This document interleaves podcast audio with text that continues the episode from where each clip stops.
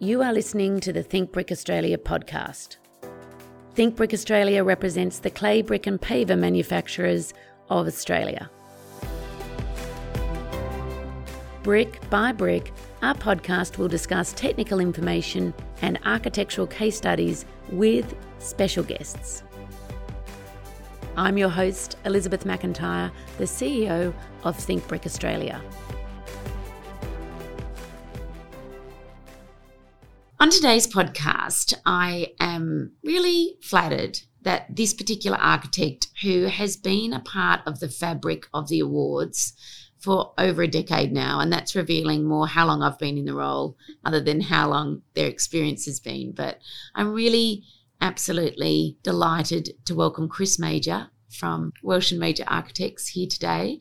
And it's been a long time that we've actually known each other. It's been an awfully long time and it's been such a pleasure over all these years. it's And been lovely. When I think about, and we'll, we'll talk a little bit about it further down the track, but I remember the first time you sort of came into the picture was about roof tiles. Yes. And then since then, obviously, you've experimented more and designed more and more with brick and had that beautiful result in this year's awards with Seagrass House. It's been quite a journey for us, you know. I suppose we started with the tiles 10 years ago or so Mm. and that was when our practice was reasonably established, but we were still developing, as we are now. But over the last 10 years, we've really sort of explored different types of building, different types of architecture. It's been a journey. All right. So before we go into some of those projects, tell us a little bit about your childhood and growing up. I moved around a lot when I was growing up. I grew up in Sydney, Perth, Melbourne, and Newcastle. Wow, that's a lot of Um, movement. Big movement around Australia. And we also spent a little bit of time overseas. And that was just following my dad's work Okay. around. But I suppose the majority of my growing up time was in Melbourne, in the suburbs of Melbourne, and then in high school in Newcastle. And so those were the sort of formative bits of my childhood the Melbourne experience, which was my primary school years, we lived in a, a lovely, leafy Melbourne suburb and lived in this gorgeous house there. And I think that was probably one of the early things that just subconsciously got me interested in architecture. Okay. Yeah. Because I'm always curious around that because architecture for me growing up, I didn't know any architects. Did you know any architects No, growing I up? didn't know a single architect. And so I, the house we were living in in Melbourne, it turned out it was built by an architect as his own home in the 60s sometime. And it was a great house. And I never really knew why I loved that house so much. It was just a, a fantastic place to live. Mm-hmm. And I was really sad when we moved from that to a project home in Newcastle, which was an entirely different beast. And so when I found out later that you know, it was this architect design home. And I realized that it wasn't, you know, the spaces were great. The way you entered the house, the way you occupied the house, they were all fantastic. And the way it sort of sat in amongst the trees. I realized that this guy who designed it was a really skilled architect and had made that experience for me growing up a really lovely experience in that house. That's a wonderful kind of legacy, isn't it, to Yeah. look back on? How do you think moving around has shaped you? I suppose it's given me different experiences, un- an understanding of different environments. And so, uh, you know, I mentioned the house we moved to in Newcastle, which, you know, was my dad's pride and joy because he bought it off the plan. Okay. and, you know, all of that stuff. And, but it was a pretty, a pretty typical but fairly ordinary 80s suburban home. Mhm. And the experience of living in that home was such a contrast to the Melbourne house that I'd loved so much. Maybe that was also being a teenager, possibly. Mhm. And so I, moving around gave me that appreciation of different houses and what they meant to you, different Mm. types of living, different experiences of spaces. And then after I finished high school, I moved overseas for a year. I was an exchange student for a year and I moved to Finland. And when I was in Finland, that again was an entirely different experience. That was where I really discovered architecture and design Wow. because my family they weren't a design family my dad Mm. was an engineer my grandfather was a builder so i'd grown up sitting in the workshop underneath the workbench all my uncles were builders and so i knew that there was this thing about building but i didn't know anything about architecture Yes. and I, I came to it in two ways one was the finland experience but the other experience i suppose was also studying art at high school as Okay. well And are um, you a painter or a drawer? neither I am more of a sculptor. Wow. Well, I was when I was in high school, Yeah. and now I, I kind of express that through my architecture. Yes. So yeah, And so when you were sculpting, did architecture come up as a possible profession or when I was studying art, we had to do a component of art history, and my lovely art teacher in high school was a bit passionate about architecture, so he took us down the history of architecture path, and that's that was my first little taste of architecture. I still didn't think I could be an architect because I didn't know any. I didn't know what they did really or how it all worked. Mm. But when I went to Finland and I started to experience a different type of architecture and a kind of design approach to life, I suppose, that the Finnish have intrinsically in their culture, I then went, no, architecture is the thing I have to do. So can you share a little bit of an example about how that differs so much in Finland or what it was showing you? Look, I think Finland Finland's a really fascinating country. I, I have a sort of deep affection for it, not only because I spent 12 months there, but just because the Finnish people, they live in this incredibly beautiful but incredibly difficult land. You know, it's freezing cold. It's tough survival there, and it has been throughout history. They've been either part of Sweden or part of Russia for most of their history up until the modern age. Mm-hmm. But I think what's grown out of that is this real appreciation for how design can make life better. Okay. You know, how the way you build or the objects in a house or the way that the houses are put together, how they can make life better. Everything is considered because, you know, life and death depends on it. You know, you've got to keep places warm, you've got to create beautiful internal environments because you're living inside a lot of the time. It's not designed for design's sake, it's Mm. designed for living. Yep. Yeah. And why Finland? Like what was the choice behind that? Oh, I didn't really get a choice. Okay. I was a Rotary exchange student. So Ah, when I was growing up, my dad worked for a Swedish company as an engineer. So we'd spent six months living in Sweden. And so when the time came and I put in my application to be an exchange student, I put down Sweden as my first choice because I knew a little bit of the language. I'd been there before. It wasn't too scary. Mm. And they sent me to Finland. okay. So next door, I suppose. yeah. Okay. Yeah. That makes sense. So you come back and then you, we know that you study at Newcastle University. Yeah, I had a few false starts before that. Okay. As, as you do. So I started off at the Institute of Technology, which is now UTS. Yes. Which way back then was a course where you had to work full time and study Yes. full time. And it was hard going. So Yep.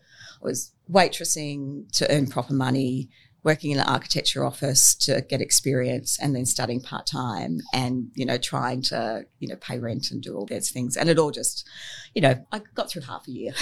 Gee, I wonder why. Yeah. and then went, oh, this is really hard. Yeah. Ran away to Melbourne for a bit, just worked down there doing odd jobs until I worked out what I wanted to do next and decided, no, I really did want to do architecture. So I moved back to Newcastle. And Newcastle was a great town to study because, well, A, the school, architecture school in Newcastle was amazing. Mm. And B, it was a great town to be a student. You know, you could live there pretty cheaply. You know, my family was there, but I didn't go back and live at home. I managed to find a share house and, and do all of that sort of stuff. So had my independence, going to uni, only had one part-time job. It was fine. It was good. So, just given that you had that sort of worldly experience of Finland around architecture, when you were at university, were there architects that made an impression on you, or what did that do to your understanding of architecture? Well, I, I think like the first architect, apart from my high school studies, the first mm. architect I got to know and love was the, you know, very famous Finnish architect Alva Aalto. Mm. And so I was lucky enough to visit a few Aalto buildings when I was in Finland. But his design influence in Finland is just everywhere. Even if you don't go to one of his buildings, the Finnish people are so proud of what he did and Yes. his influence on contemporary Finnish architecture is huge. yes, So when I went to uni, I had that in my head. And Aalto back then wasn't very fashionable in architecture.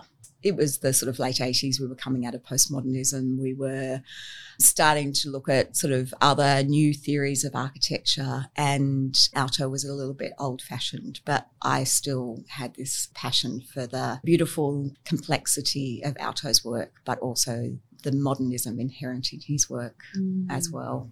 So you finish university, and then Yeah. what happens? Well, the uni was a, a long and drawn out affair, as it is for many It architects. is for architects, yeah. So I did my three years at Newcastle. I then moved to Melbourne and I worked in Melbourne for a while for Philip Cox Sanderson, which was Philip Cox's office down there, run by John Sanderson. Then the recession hit in Melbourne and everything got a bit tough. But I also had, my dad got sick. And so I also had a, a more compelling family reason to move back to Newcastle. So I moved back to Newcastle worked for the government architect's office Okay. in Newcastle for a while, and that was a great experience, working on schools and hospitals and, and buildings like that. Um, and being given a lot of responsibility as a not a full graduate, which was great, just sort of thrown in the deep end, and then went back to uni and did my final two years at Newcastle again. And then after that, there was a bit of a transition period. I was offered a position at Newcastle to work as a, they called it an associate lecturer. Um, but I was lecturing, I was tutoring, and I was doing research. So I did that for a year and also doing a little bit of part time architecture work.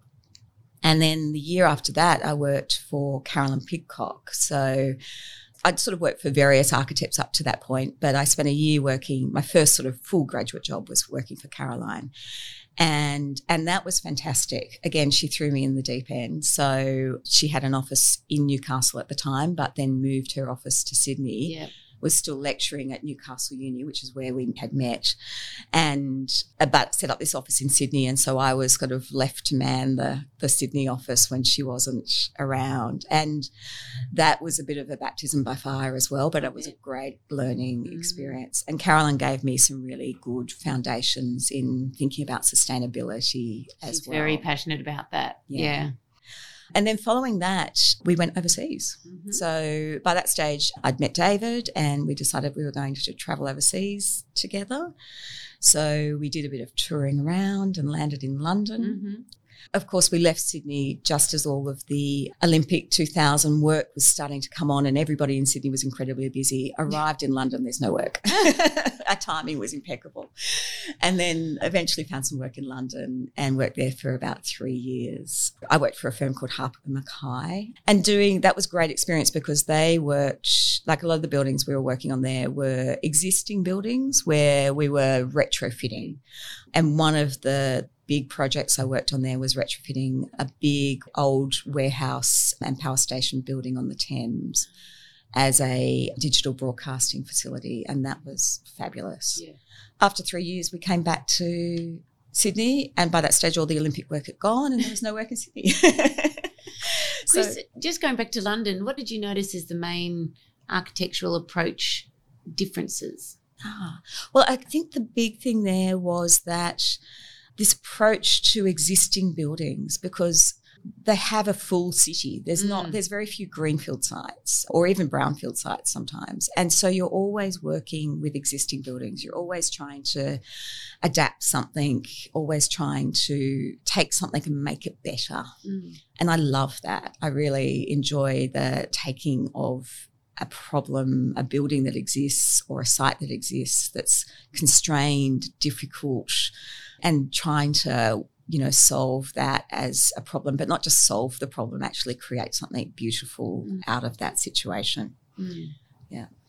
So you arrived back, and I think architects have impeccable timing because through these wonderful podcasts, I've been able to understand that most people finish their degree when a recession occurred Yep. or made these major changes, and then something happened. And but you've come back and you've decided to set up your own practice. Not not straight away. Right. We actually spent about seven years back in Sydney working for other people. Mm-hmm. David and I both went and applied for various jobs, and we were both went to Tzannes Associates Mhm. and did interviews there, and we were both offered jobs there. David took the job. I didn't take the job. And I had in the back of my mind this idea that I would explore, you know, possibly the other strengths that I think I have. And so, whilst I, I love and am passionate about design, I actually enjoy the whole of a project. I enjoy the the setting it up, the problem solving, the you know taking it through from the very beginning, from the setting the brief, the concept, all the way through to the end of construction. Yeah. So I went and worked on the dark side. I went and became a project manager Okay. for a while And that was great. But I didn't quite fit the project management mold. So the company I was working for, I did the sort of classic project management role within that company for a few years, but it was a bit of a, a square peg in a round hole. So they kept on giving me all the projects that didn't quite fit the standard and that was fantastic. They put me on a an economic development project or all the tricky things that weren't necessarily straight building or straight architecture, mm. but all the odd little projects where mm. Actually creativity was what was required. Just a different type of creativity to architecture. So that was a great experience. But after seven years, I'd had enough. And that was around about the time that David and I were talking seriously about setting up a practice he'd already jumped ship and started the practice. I was working in the practice one day a week. He was working the practice part time. We had small children by that mm. stage, mm. but I was still working, you know, three days a week in the other job to pay the mortgage, yes. as you do yeah. in architecture. And we I gradually sort of weaned myself off that role as our practice sort of took hold and we started to be able to get a bit of income in. Yeah. yeah. Because I just think it's such a courageous thing to do to set your own practice up, especially at that time in your life where responsibility is is all around. Yeah, yeah. It's a huge leap of faith. It's quite uncomfortable that, you know, just being in that place where, yeah, you're not always sure. I'm sure many other architects have talked about this, and David may have mentioned it as well, but, you know, three months to the cliff where you know you've got work but it's always got a time frame. It's project based work so you've always got to be looking ahead to where the next project's going to come from and I think we mentioned before, but one of the first projects that sort of you were brought to my attention was obviously the house with tiles on it. And maybe just talk a little bit about that for us and, and why tiles, I guess. Well, that was a great house. That was for a friend. Lots of our early work actually came from people we knew. Mm. And that house, you know, it's in Haberfield, it's in this beautiful conservation area, but it was a, it had this funny little addition on the back that was needed to go. And you know, really tight heritage constraints in the area. Mm. And Haberfield's this place of tiled roofs. Mm. And so we didn't want to do, you know, a faux federation addition to the existing cottage. But we thought, why don't we take that material and play with it? And so it was all about finding a, a you know, a playful solution that could enhance the conservation streetscape, but be a really strong contemporary response mm. as well. This little infill of tiles. It was lots of fun. It was our first foray into using tiles, mm. and we had to learn fairly quickly about how to do it and then explore how to do it in a a way that may not have been done in Australia very often, which was using it as a vertical cladding as yes, well. And we've we did say that we've sort of been able to create fact sheets around it because a lot of architects and designers have looked at it and gone, we want to do that, but how how can you make it easier yeah. for us? So. Yeah. Well, we were really lucky that we worked also with the tilers themselves. And, you know, we were harking back to the old Pizza Hut kind of tile roofs, those those little skirts around the edge of the Pizza Hut, trying to find out how they did that. And forgotten um, all about it. Yeah, yes, yeah. like Pizza Hut. Yeah. It was such an institution back then growing up. It was. And and it was the roof that was iconic. That's you know, right. you saw that roof form and you thought, oh, that's Pizza Hut. Just thinking of those early days with your own practice, were there any projects that you look back sort of fondly on, whether it, you know, that you really felt defined where you were going? Oh, all of them. Mm. um, I think the very first project that we did, which was in Newtown, again, a house for a friend, that was a fundamental kind of building block for the practice. We'd actually started that one before we'd officially started our practice. We were both still working for others and moonlighting. And that was a great collaboration with the client on that project. He's an engineer, and we've gone on to do two other projects for him since then. And all of them have just been so much fun. The design process has been incredibly collaborative. He's been uh, willing to explore kind of adventurous design solutions. And he's sort of pushed us a little bit, which has been great. Mm. It's just been fun, a fun process. And that's the way that design should be. It should be a collaboration and it should be an enjoyable collaboration. That's where you get the best result. That's right, but many of the times it just isn't for a variety of reasons, is it? Yeah. So, obviously, your most recent project, I mean, I absolutely adore Seagrass House. I wondered whether you could talk to us a little bit around how that came about and the material choice. So that house was such a joy. Again, an amazing collaboration with the clients. David and I were giving a lecture at the National Gallery in Canberra a few years ago. And after the lecture, we went down to the car park to get into the car that was, you know, with our friends who were taking us to dinner afterwards, and the car park lights were out, and we were hunting around this dark car park. It was such a weird scene, looking for our car, and out of the darkness, we hear this voice saying, I just wanted to say thank you for your lecture. It was really great. And this woman appears out of the dark in the car park and says, And I'd like to get in touch with you about designing my house for me. And she had been, it wasn't just from the lecture, she had been Yeah. looking at our work and was a frequent flyer at those lectures. They're fantastic lecture series by the mm-hmm. ACT Institute of Architects. But she had come along and, yeah, decided that she'd like to talk to us about their house. So it's down the south coast, originally intended to be a holiday house. Mm-hmm. It was a site that had been in her family since the sort of 50s. Her father had bought the site and it had this old timber cottage on it that had been steadily eaten away by termites. Mm-hmm. It's in Tathra, so it managed miraculously to avoid the big Tathra fires that went through in 2017 mm-hmm. But it was on a beautiful, heavily timbered site in a little valley near the beach, and so it was bushfire affected. Mm-hmm. There was a, a number of things that impacted on the way the design evolved and the decision to use brick. First of all, we were sort of building out of this rocky hillside Mm. and the colours of the beach and the rock face around the beach were just beautiful. There were these deep golden reds, sometimes even purpley colours in the rocks around there.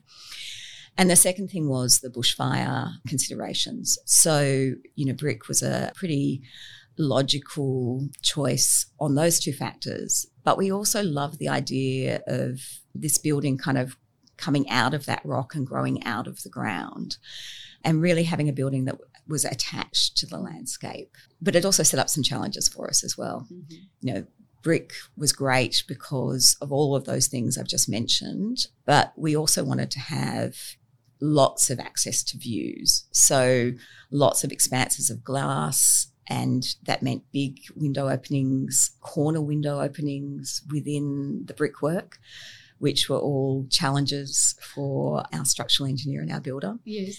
And we also wanted to project the building out into the treetops and again, creating some fantastic challenges for a structural engineer and builder to create some cantilevers lined with bricks that kind of corbel out of the hillside. They're beautiful effects and embellishments. Yeah. Uh, they really make it so special. Yeah, and that, like the way that the brick corbels, the the kind of that unitized quality of bricks, and the way we were able to express that at the same time as expressing the sort of monolithic quality of the building, that was really special, and we had lots of fun playing around with the bricks in that regard. Mm.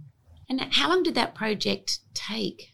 So on site, it was remarkably quick. We had builders who were very focused, really excellent quality builders, really focused on just getting in and doing the job well, really organised. And the foreman on that job was originally a bricklayer by trade. Oh.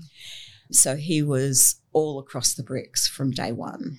And I think from go to woe, it was about 12 months. We were aiming for about 10, but 12, 12 was remarkable. And we built during COVID as well. So, Was access difficult given the Ac- site? yeah, access Yeah. was quite difficult. Okay. And that was another another reason that we went down the path of bricks because bricks in terms of how we got them we could get them onto the site and then they could be carried in sort of smaller unitized bucket loads and, and wheelbarrow fulls to where they needed to be without having to bring in big monolithic materials so it all it all made a lot of sense I know from what we know about you, but also from what you say about your design work, obviously carbon neutrality is really important. How do you think that's changed for architects? I think if you'd asked us about it 10 years ago, it wouldn't really have been front of mind. It was no. something that we knew about um, and we knew people were sort of working on. We were conscious that there were some materials that, you know, had a higher carbon footprint than others. And obviously, passive solar design has always been a, a really, you know, big thing for us. But it wasn't front of mind, whereas now it is absolutely front and centre. It's just essential to saving the planet. Where do you see the role that architects should play in that conversation? Well, considering that building is 40% of carbon emissions, I think we have bear a huge responsibility in what happens next. We have to step up and make sure that we're not building where we don't need to. You know, that's the mm. first step. We shouldn't be building it unless we absolutely need to, and we shouldn't build more than we need to. And when we do build, we have to do it in a really considered way. It's got to be the best possible building that's going to last and perform and not, you know, have to be replaced in 20 years' time. Do you feel that sometimes and the architectural voice is lost though? I mean, there's a lot of factors that can overshadow that. I think it's all about the mindset with which you approach the challenge. You know, architecture is a great place that brings in all of these challenges that we have to face. You know, there's design challenges that range from the kind of ephemeral all the way through down to the really practical. And we have to, as architects, synthesize all of those things. You know, it's not, we can't be selective. We have to do it all. Mm. And that's really the role of the architect. So, yes, it is a challenge. You know, you're always balancing competing demands in architecture and design, mm. but we have to do it. There's no way out. You've been involved in our awards on a number of different aspects. You've written a brief for me for the Robin Dods Roof Tile Excellent Concept Award and you've participated. What do award programs mean to architects? We love them. Mm-hmm. Absolute sucker for an awards program. I think recognition is really important. You know, we work so hard as a profession and as an industry to do good work to make buildings better. And it's really nice to be recognised for when you get that right. And great to be recognised by your peers, great to be recognised by industry. So that's a really important thing to us personally. But the other really important thing for awards is showcasing great architecture and putting it out there so that the public can see what can be achieved. And we're such an aspirational society, trying to make good design aspirational. Mm.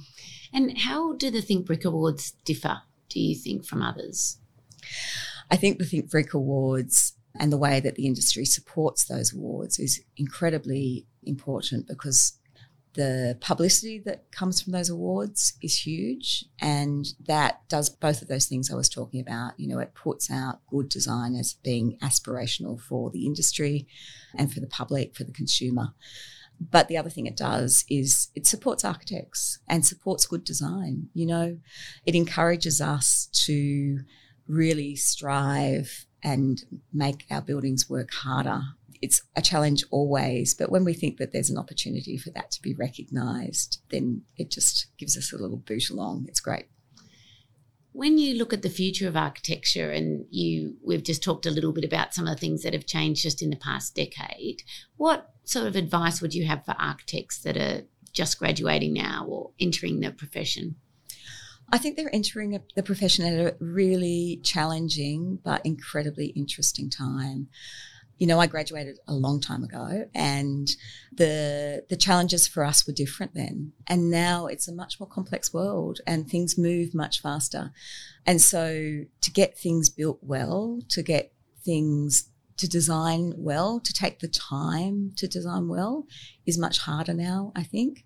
So, you know, my advice would be just take a big deep breath. Mm-hmm. Dive in, but give yourself time to design and think about design in a really holistic way and think about it from the beginning of the brief all the way through to you know when somebody's closing the door and the project's finished design goes all the way through the process i love that chris thank you for joining us today before we finish i'm going to ask you a few rapid fire questions. Okay. All answers are acceptable. Okay. Reading the news, a newspaper or online? Newspaper, definitely. I miss it so much. Mm-hmm. Handwriting or typing? oh, typing's much more efficient, but I remember it better when I write it by hand. For sketching ideas and concepts, would you use a pencil, pen, or an e pen? I was always a pencil girl, but I have graduated to an e-pen. Work in progress. Do you like to read books or listen to audiobooks? Read books. What's important to you, style or substance? Both equally important. Coffee or tea? Coffee. TV shows or movies?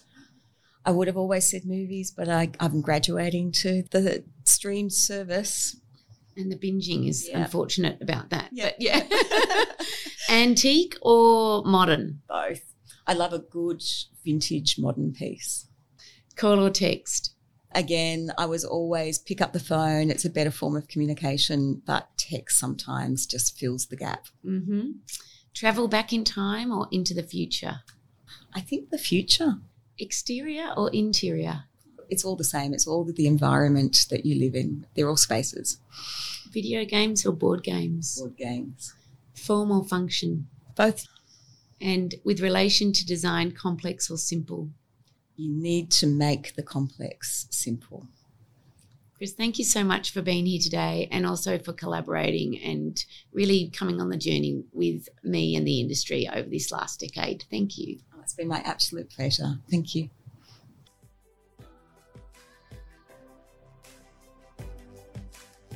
If you have enjoyed this podcast, please follow, rate, and review our podcast. We are always looking for new ways to think brick. If you have an idea of what you'd like to hear about, there's a link in our show notes to let us know.